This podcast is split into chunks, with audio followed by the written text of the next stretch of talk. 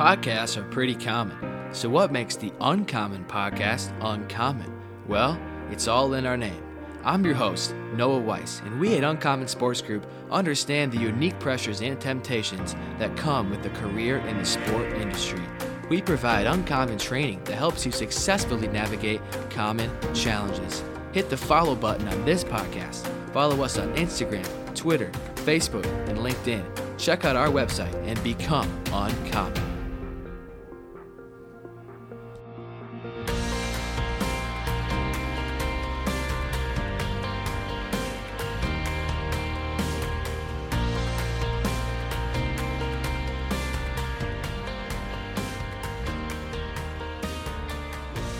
What's up, everybody? Welcome back to the Uncommon Podcast. I'm your host, Noah Weiss, and I'm excited to welcome Christian apologist and author Abdu Murray on the show today. Abdu is the author of the book Saving Truth Finding Meaning and Clarity in a Post Truth World, as well as the Grand Central Question Answering the Critical Concerns of the Major Worldviews, and is releasing a new book this fall titled More Than a White Man's Religion. Abdu is also the co founder of the ministry Embrace the Truth, which is dedicated to offering the credibility of the Christian gospel to questioners of every stripe. Abdu, how are you? Well, no, I'm great. Uh, thanks for having me on. Um, it's a pleasure to be with you guys and talk about this important topic. Yeah, thanks for having me. Absolutely, Abdu. And Abdu, your testimony is really inspiring. What, what people may not know about you is that you were a devout Muslim before becoming a Christian. So, share with us, just in short, what that transition was like for you and why you have a heart for apologetics. Yeah, well, absolutely. Well, I can answer the second part uh, first because apologetics factored so heavily mm-hmm. into my coming to faith. Um, uh, and actually, it factored heavily into my resisting faith for the longest time in terms of faith in Christ. Uh, I was raised as a Muslim, um, a Shiite Muslim. There are two different, well, there's many different sects within Islam, but yeah. the two major divisions are the Shia and the uh, Sunni and the Shia are a minority. Uh, most of the beliefs, but you know, are, are, exactly the same. There's some ritualistic differences, and then some mm-hmm. political differences, and uh, a few possible um, differences in terms of um, uh, small theological changes. But mm-hmm. Uh, for the most part, no, uh, it's exactly the same. But I took it seriously. I thought that yeah. Islam was the cat's whiskers, as it were, and I thought everyone should believe it. Um, and what I found was because I grew up in an area that was largely non diverse, mm-hmm. especially religiously, there were yeah. some Muslims and some Hindus, but not a whole lot. We were sort of, my family and I, we were sort of the dollop of uh, olive oil in the pot of rice, yeah. as it were. So uh, yeah. uh, we got asked uh, quite a bit about what we believed. And this offered me an opportunity to actually engage in conversations, spiritual conversations with people. And um, I'd often ask Christians why they believe what they believe. And most of their answers, this is the 80s and the 90s, you know. So uh, for the most part, uh, their answers were tradition. Yeah. Um, back then, it was still fashionable to say you were a Christian, even mm. if you mm. didn't really mean it. Now, yeah. everyone's given up the pretense, you know. Yeah. So, um, uh, I was engaging in conversations with Christians about Christianity, but what I found objectionable about it wasn't the heart behind some of the Christian ideas mm-hmm. and all this. It was more of the head behind it. You know, yeah. it was, does it make any real logical sense? Is it actually the kind of thing that people should believe? So I thought Christians were just really confused tritheists. So any knowledge or idea of the Trinity was really sort of a, a weird idea that you wanted to believe in one God, but you have a hard time parsing out whether the, the God, the God is the Father or the Son or the Holy Spirit. Yeah. And there's this confused uh, attempt to make them all one. Yeah. That's what I thought when I was a Muslim.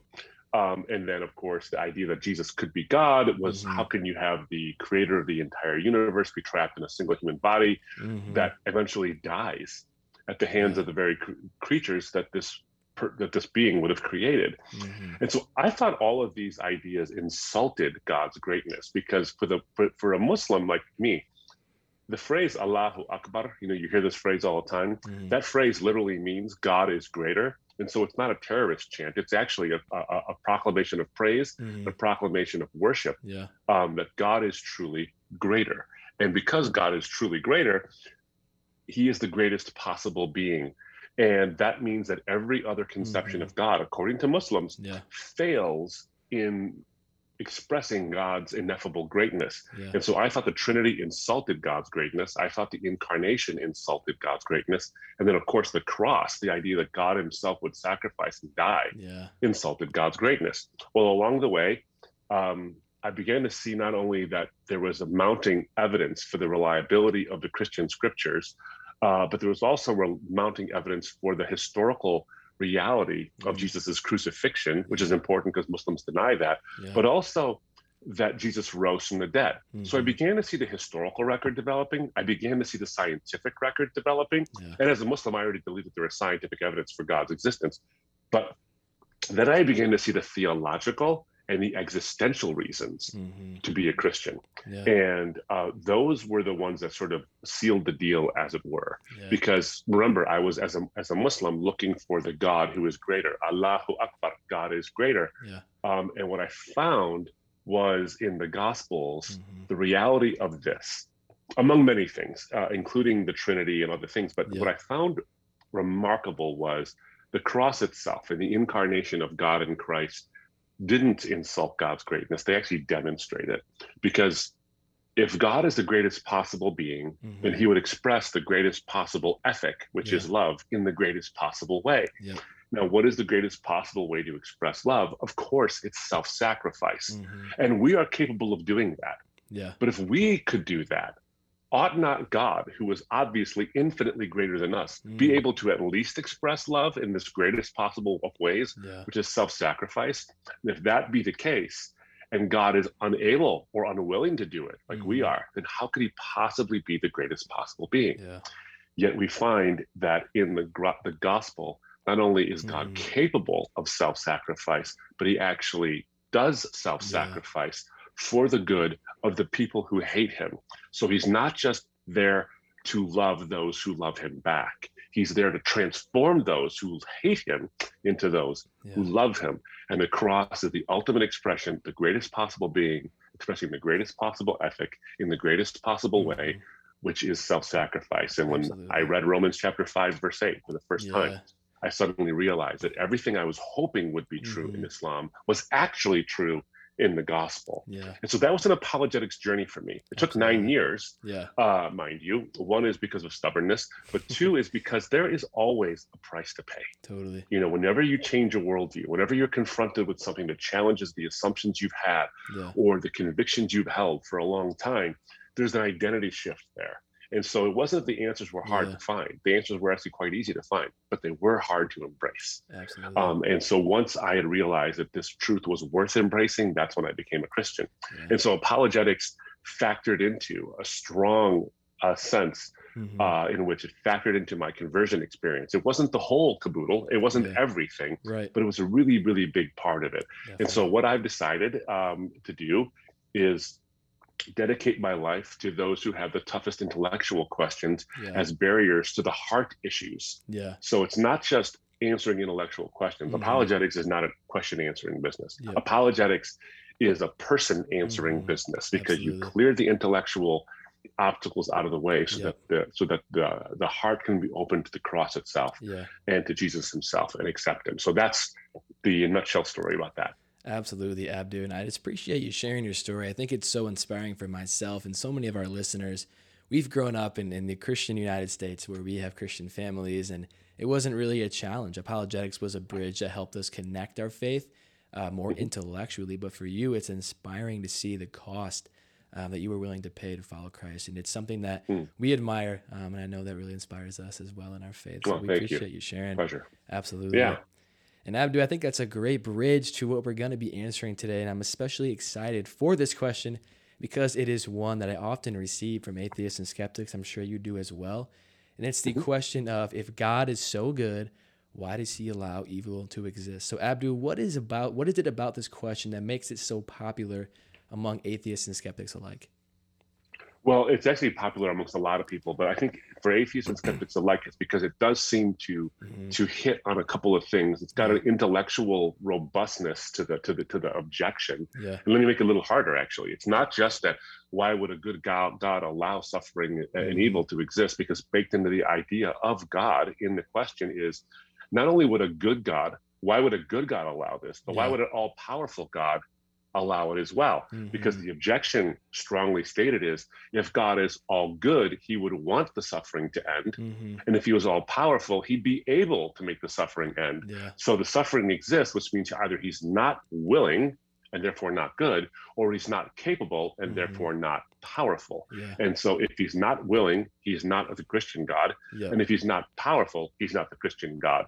And in fact, maybe he doesn't even exist at all. So the question's quite intellectually robust that it causes people to, to, to, to be stymied a little bit totally. in terms of that that sort of dilemma that's created there yeah but the other part of it is that it plays on an existential reality that mm-hmm. all of us face i don't think there's a person living on the face of the earth no matter how strong their faith in christ might be or a faith in a different uh, uh, conception of god or in no god at all who doesn't sit up at night wondering why does god allow if he exists all the things that are either the tremendous sufferings, mm whether it's the war yeah. in the Ukraine or it's tsunamis yeah. in the South Pacific or it's um, coronavirus yeah. or whatever it might be. Why does he sit there and not do something about it? Mm-hmm. Um, everyone wonders that, no matter how strong your faith actually is, especially when it becomes personal. Totally. And so I would say this the reason why this is for, for the intellectual reasons for the connectivity to human to human the human plight reasons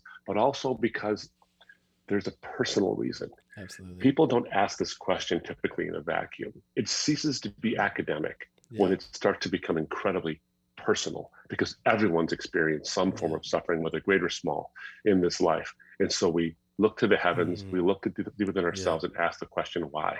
Yeah. The difference is this is that for the atheist or the skeptic, that question will always go unanswered, yeah. other than it's meaningless. Yeah.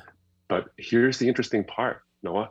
When we ask why, we're actually looking for a meaning because yeah. a why is a meaning question. Yeah. And if the answer is there is no meaning, then the question why actually doesn't make any sense to actually ask. Right. Uh, so if we're here by accident, if, as Lawrence Krauss would say, we're completely irrelevant cosmically, then yeah. the question of suffering is only a question of how do we minimize suffering? Yeah. Absolutely. doesn't really give you meaning behind the suffering. And it's interesting, uh, before I sort of tail off on this, is that the question is often asked, why, why, why, when they're suffering, suffering, suffering. No one ever asks why, why, why, when we're in a state of bliss. Yeah. Lottery winners never ask, why, God, why?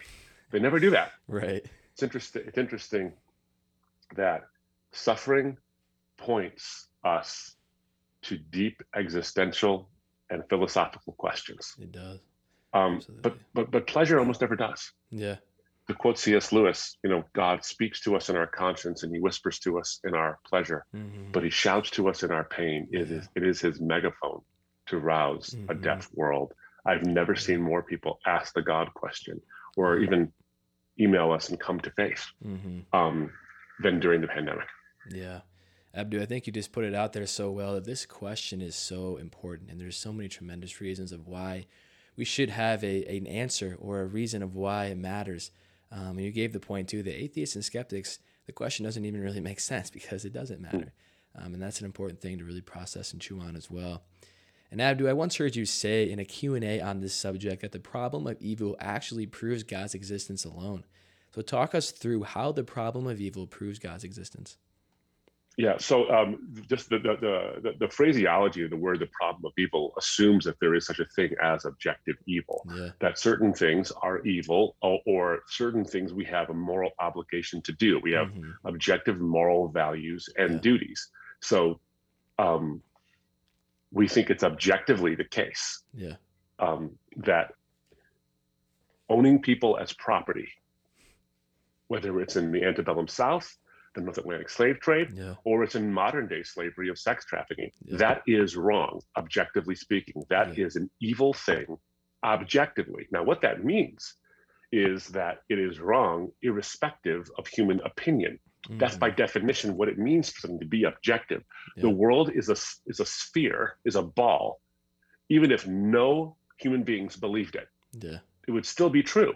That's what objectivity means. It is true regardless of people's assent or or disagreement with it. Absolutely. Um, so I think we can all agree essentially uh, that even if there are people who believe that it's okay to own human beings or whatever. And certain people did not too yeah. long ago here in the United States. Yeah. It was still wrong even when everyone believed it. Absolutely. So there are objective moral values. Yeah. Now, for them to be objective, they can't depend on human opinion. Yeah.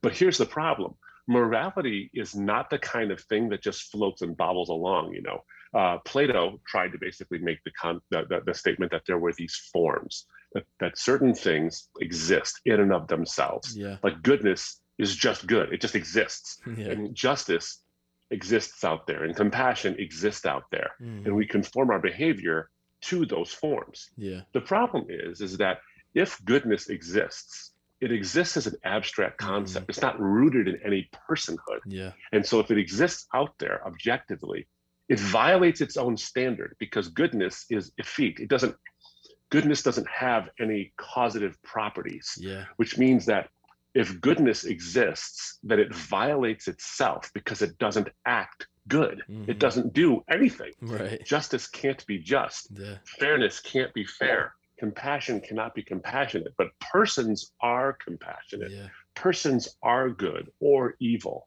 Mm-hmm. And so, in order for there to be objective moral values yeah. like goodness, compassion, and mercy and fairness, yeah. they have to be rooted in an objective personhood. Yeah. You can't just float out there. And what does an objective personhood mean? What that means is it is a personhood mm. That exists in and of itself and yeah. requires no explanation for its for its own existence other than itself. Yeah. Well, an uncaused, necessary, personal being yeah. is exactly what God is. Absolutely. And so if God exists as an objective personal being in whom morality is seated, yeah. then the existence of our mm-hmm. objections mm-hmm. and our anger yeah. and our desire for resolution of evil mm-hmm. proves that moral values and duties exist. Yeah. And moral values and duties exist only if God exists. Yeah. And so the problem of evil doesn't disprove God, it actually proves that objective values have to be rooted in a person. And that person has to be God because those things exist. He exists outside of human opinion. Absolutely. Um, so, um, and then of course you can prove that by other ways as well through cosmological arguments and these yeah. kind of things. Absolutely. But um, I think if we if we assume objective moral values, yeah. Yeah, by which we can judge something to be evil, then we assume that there is an objective moral value giver, in fact, the objective moral value giver doesn't just give those moral values to us, he is the very foundation for those things. Yeah. Otherwise, it's human opinion. Yeah. And those things will change later. Totally. So the problem of evil would shift. Yeah. Um, so it doesn't disprove God, it actually proves God. But what it does leave us is with the mystery of trying to understand why these things happen. Absolutely, absolutely. I think it's so interesting to think about the reality that we all know that's true in some sense. I think we all can admit that what Adolf Hitler did in, in 1940s Germany killing six million Jews is objectively wrong. That cannot happen again. It should not happen again. And no matter what the opinion was of that situation, uh, that was wrong. And I find it interesting as well. I'm sure you know this, um, but the Nuremberg trials opened up a door to international law, um, essentially convicting the Nazi war criminals, um, not based on any law in their own country or any law that previously existed, but on just human rights. And I find that really interesting because it, it that's an objective law. Um, and that proved itself mm-hmm. within that case, which was not a, a faith based case in any way.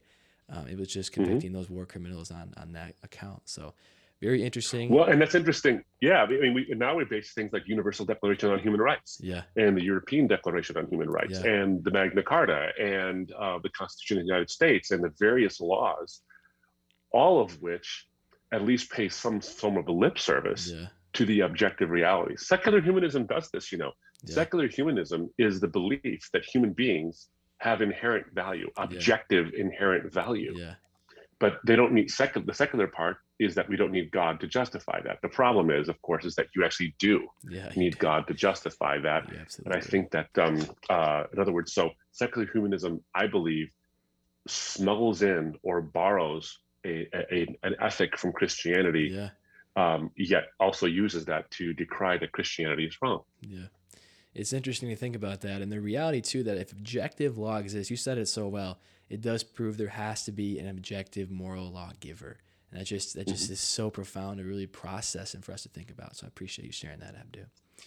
Yeah. And Abdu, from the perspective you mentioned earlier, God's omniscience or all encompassing knowledge of the past, present, and future. Help us to understand why an omniscient God would allow evil and suffering. So this is interesting because um, oftentimes people have what, it, might be called the logical problem of evil that yeah. uh, a good god who's all powerful can't possibly exist in a world where evil exists because a good all powerful god would stop it yeah and so therefore there's a logical inconsistency or a contradiction in those two things but the reality is among the many different answers to that question is is that we as limited finite beings who don't know everything yeah. cannot possibly say that there is no morally justifiable reason where God could create a world full of free, free, free beings, beings who yeah. actually have free will, yeah. or a world like ours where plate tectonics work or volcanoes erupt or whatever, yeah. where suffering can't exist. Um, uh, short of heaven and sort of the mm-hmm. sealing and the sanctification of all things yeah. once these things have taken place for a purpose. So, in other words, we're not in a position with our limited knowledge of past, present, and future to actually determine whether a being who has infinite knowledge of the past, present, and the future could actually justify yeah. allowing these things to happen. Now, as a believer, I don't think that God is a believer in Christ. I don't think that God actually causes evils and sufferings to exist, although right. he could allow them for his own good purposes. Absolutely. And yes, there are times when he does bring you know, plagues on Egypt and does mm the mm-hmm. various things he does. Yeah. But are those evils? They are they are possibly sufferings, but he brings those judgments for morally sufficient reasons. And he doesn't just do that on non-Israelites or non-Christians. He does it on Christians and Israelites as well, because yeah. sometimes their actions require judgment as well. God Absolutely. is impartial in this. Absolutely. But having said that, uh, a friend asked me this question about how God could allow suffering and evil and all these kind of things. And so the question becomes like this: If uh, if God exists, if the Christian conception of God, we're debating whether that God exists. Yeah. So we have to come and ask ourselves the question is the Christian conception of God logically impossible to exist in a world full of evil? Well, then you have to define what that conception of God actually is. Yeah. And so the Christian conception of God is that God is the necessary being. He he exists in and of himself. He is the seat of all of existence. Um, uh, and all things emanate from him or are created by him, though they are not the same as him. Yeah. But if that's the case, then we'd also have to say, I think an Orthodox mm-hmm. Christian view is that God not only knows everything in the yeah. past, all true things of the past, yeah. all true things of the present, and all true things of the future, he also knows what would have happened, what some have called either middle knowledge or whatever it might be. Yeah. So I think God knows counterfactuals, which means that God knows what you would have done if you had decided something different and what all of that would have happened. So I could have chosen not to be a guest on your show and I could have spent my afternoon very differently. Yeah. Now, had that happened, there are probably a billion different possibilities that would have spawned another billion different possibilities. Yeah. With my finite mind, I have no ability to know even one of those possibilities, let alone right. a billion different possibilities that would branch off into a billion more different possibilities. Yeah. But if God is the kind of God Christians say, then God would be the kind of God who would know all of those possibilities. Mm-hmm. And therefore, if we were to say that a God like that exists, could exist, then we would say that a God who knows all past, present, future, and future possible events would be in a position to know that if he allowed certain suffering, whether small or great, to exist, it could be for a greater possible purpose. We are in no position to know whether in a billion years or in the next five minutes. We have no ability to know that. Yeah. Um, and therefore no ability to judge that. And if that's the case, then it's not logically possible sorry, it's not logically impossible that such a God yeah. could exist yeah. in a world where suffering actually exists. And in fact, one could even say that even given the amount of suffering that exists, we are not in a position to know whether that amount of suffering is outweighed tremendously by the greater good mm-hmm. that comes. That God, the God who is not only all knowledgeable but also all powerful, could yeah. work through that suffering. Absolutely, Abdu. I think that is so profound too of not putting ourselves at the seat of God I think about that when I think about this question because who am I to say that what God did to the Egyptians in Exodus of, of the different plagues he brought about, how do, who am I to say that that's wrong? Uh, I wasn't alive. I wasn't there. I'm reading uh, the account that Moses gave.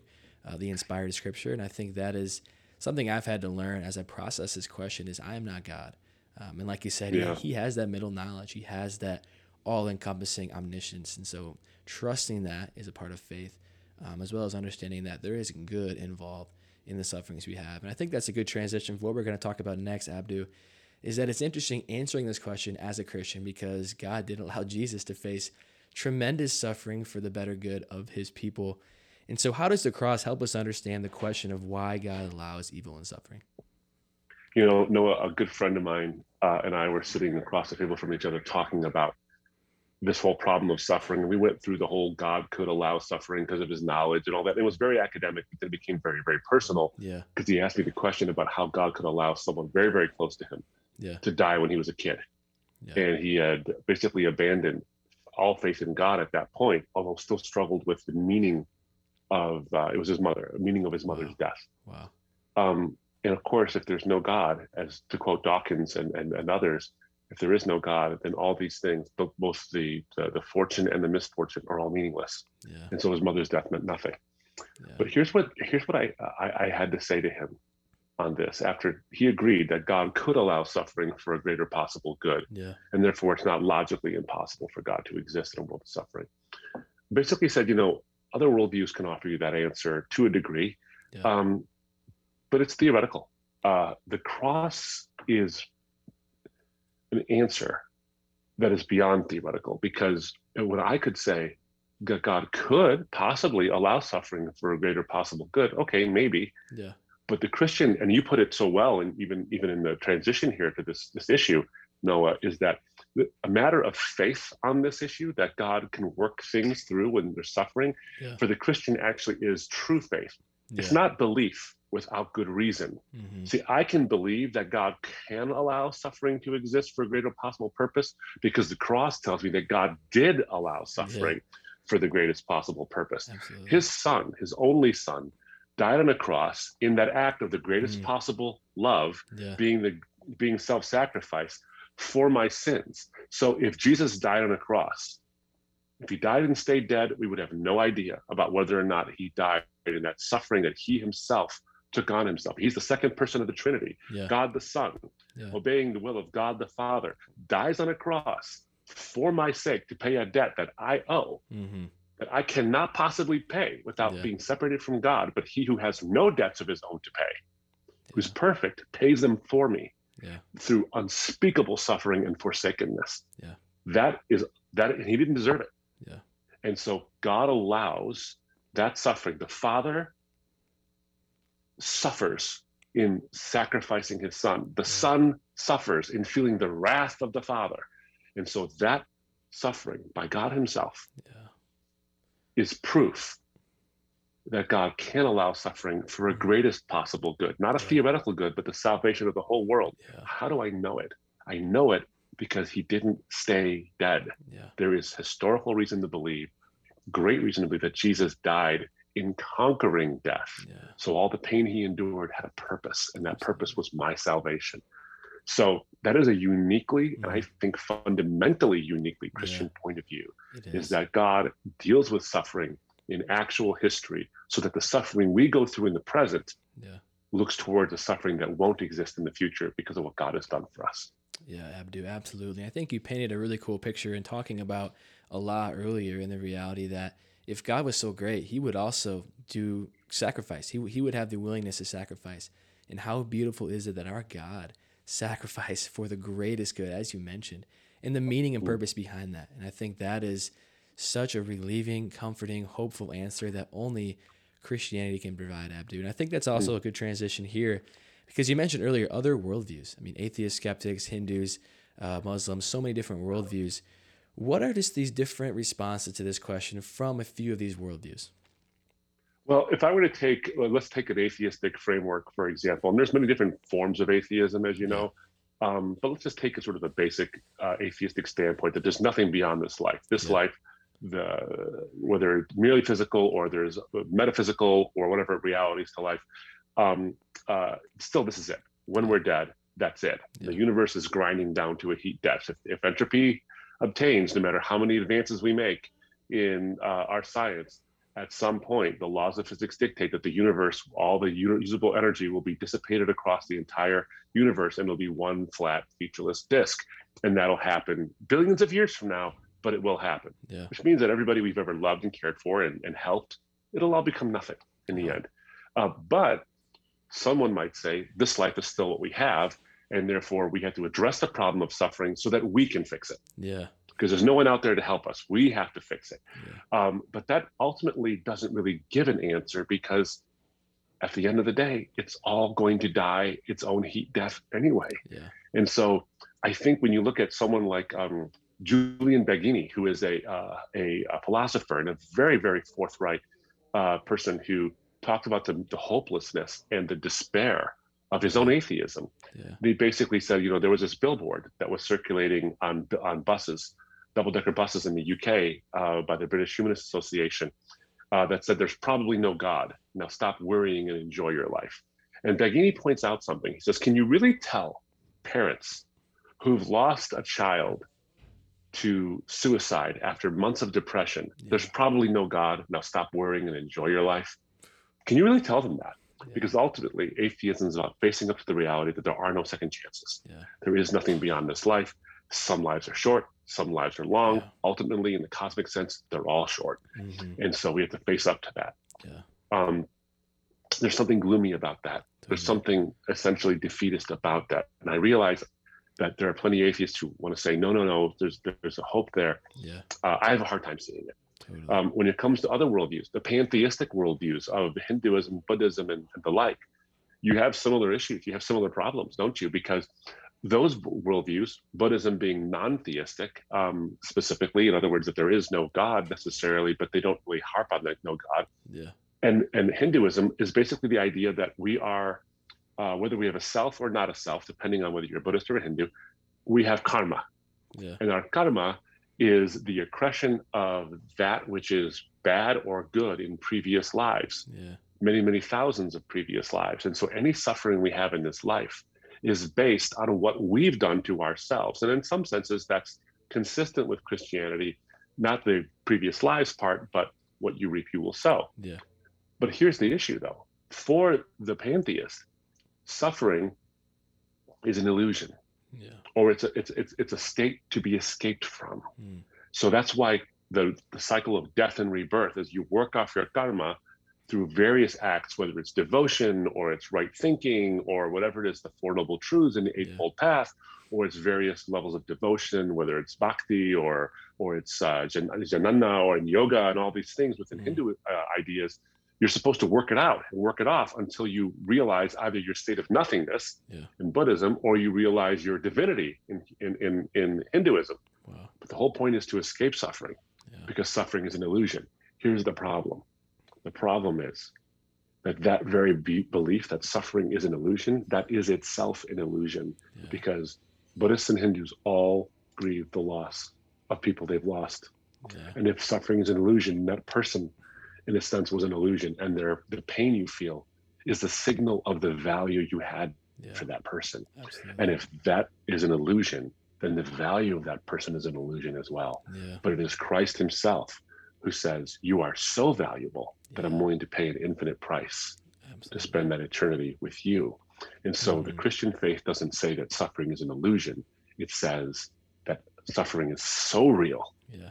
that the God of reality Mm. is willing to experience it himself so that one day we won't have to. Yeah. And then you look to Islam, and suffering in Islam is either a punishment for the bad deeds you've done, um, or it is a test of faith. Yeah. Um, and um, ultimately, it's up to us to deal with that. Wow. But God Himself doesn't condescend to deal with it for us. He provides a heaven for us to go to, but we have to work to get there. Yeah. Um, and so ultimately, these these views, I believe, are sort of either mitigated temporal hopes that Yeah. punctuate the dreariness, Yeah. um, or they're elusive. Yeah. And I don't mean elusive in terms of hard to find. I mean they're illusory. Yeah. They're actually illusions. Uh, but Christian faith is Christian hope is real hope Yeah. because it deals with suffering in this present world, in actual history, for a future eternity. Mhm. Abdu, and I think what's so important about that question is the reality of where else are we going to go? Uh, and I think mm-hmm. if we process that and, and what you just really laid out for us is that Christianity provides the strongest response to suffering and the greatest hope in that. Um, and I think that is, is truly a reality that we need to focus on um, and hone in on when we think about this question. What is the best mm. answer? And it comes from Christianity. We can't get rid of suffering, and that's a reality that we know in this world. And so, how do we best answer the question? I think, as you laid out, uh, Christianity is really the best response to that. And mm. after we can approach this question, I think you mentioned this earlier, just so academically, right? But there is a reality that suffering is so much more than an academic question. It is a spiritual and emotional question. So, what would you say to someone who is doubting God based upon a tragedy they have faced or a loss of a loved one in this life? Good question, Noah. You know, and you hit on something so so well. Uh, it's a few moments ago. Is uh, where else are we going to go? There's only so many options to us in the middle of our doubt, in the middle of our pain. Where else are we going to go? And you know, Peter asked, uh, Jesus asked Peter that question. Yeah. Is that um, Jesus provided blessings to a massive crowd of people in terms of in terms of food. And then he told that those people, you don't follow me because of the truth I offer, but because basically the food I give you, the actual material yeah. goods. And then convicted of that, they all walked away from him. Yeah. And then he turns to his disciples and says, Are you going to go too? And Peter says, Where else are we going to go? You have the words of life. Mm-hmm. Peter hit on something very important here. Is there's only so many options. Yeah. And so for my friend who lost his mother, to uh, me, myself, who have experienced my share of loss, yeah. and to those who might be listening who have experienced or know someone who's experienced profound loss. Yeah. If there is no God, then you only have yourself to turn to. And that's incredibly, incredibly tough because you're going to have to forge some kind of temporal, subjective, concocted, I believe, ad hoc meaning to it all. Yeah. Um, and then, and we're all irrelevant yeah. cosmically speaking. And so the death was irrelevant. And so was the life, by the way. Yeah. Um, and that's a terrible place to have to, mm. to live. Yeah. If we're in other worldviews, that person's value was illusion, or that person's um, suffering was a test. Maybe you're going through a test. That doesn't seem right either because we're sitting going through this and saying, mm. "My goodness, that's all this is." Yeah. Um, biblically speaking, you know, Job goes through the sufferings he goes through. Yeah. At the end, you know, Job uh, is confronted after his many questions by God, and has some questions for Job. Yeah. And those questions are not, he says, brace yourself like a man. We often think that Job has to brace himself because God is basically saying, You don't know what you're talking about, and I'm going to put you in your place because I did all these things. Who are you to question me? Yeah. And the reality is, I think something else is going on there, mm-hmm. Noah. In addition to that, I think something tender is happening. Yeah. I think that God is basically saying to Noah, I did this. I created this. I was there when this happened. You weren't there for these things. I did these things. You can trust me with your suffering Absolutely. because God Himself suffers as well. Mm-hmm. Um, and so, what I would say is this is that if, unless there's a God, and I would even say, unless there's the God of the Bible, yeah. the person we lost and the suffering we're going through doesn't really mean a whole lot, yeah. except only to us and only for the moment we live. Mm-hmm. But if there's a God yeah. and we can know that He's good and that He values us in mm-hmm. this way, is that He has allowed suffering to exist for the greatest possible good, which is our salvation. Yeah. But He uses suffering to show us our value. Because how do you know how valuable something is? You only know the value of something mm-hmm. by what you're willing to pay for it. Yeah. And so we have an infinite objective value. The loved one you've lost the pain that you're suffering has an infinite value, objectively speaking, because the objective creator of all of the universe mm-hmm. paid an infinite price. To spend eternity with you. Yeah. All of us were bought with something, and all of us know our infinite value based on the infinite price of what it meant for God to send his only son to die on a cross. Yeah. And if that doesn't prove that God loves you, nothing will. Yeah. And everything else, I believe, pales by comparison. So we can find hope and some level of comfort. We'll still suffer, we'll still grieve, and there's no ending of that. Just because Jesus rose from the dead doesn't mean that we don't mourn. But. Paul says we mourn, not as the world mourns, like those who have no hope, but yeah. we mourn with the hope that resurrection is real. Absolutely, Abdu. And I think your point on value is just so encouraging and reminds us that there was such a high price for Jesus to pay. for us to be bought back to Him and to spend eternity with mm. Him. And I just, yeah, that imagery I think is so profound when considering this question. Um, and I appreciate you pointing that out, Abdu. It's a great, tremendous. Yeah, absolutely. And Abdu, thank you so much for coming on the show today. It's my pleasure to have you on, and we appreciate all the work you're doing through your ministry, Embrace the Truth, and through apologetics. Thanks so much for having me on, Noah, and you keep up the good work too. Appreciate it. If you want to get involved with Uncommon Sports Group and the mission that we are on to help you navigate the sport industry as followers of Christ, apply for our academy on our website at uncommonsg.org. That's uncommonsg.org. Be sure to catch new episodes of the Uncommon podcast every Thursday at midnight Eastern Time, as well as the full video episodes on our YouTube channel. Until next time, we pray that you will strive to be uncommon by glorifying the name of God in whatever you may do. See you next week.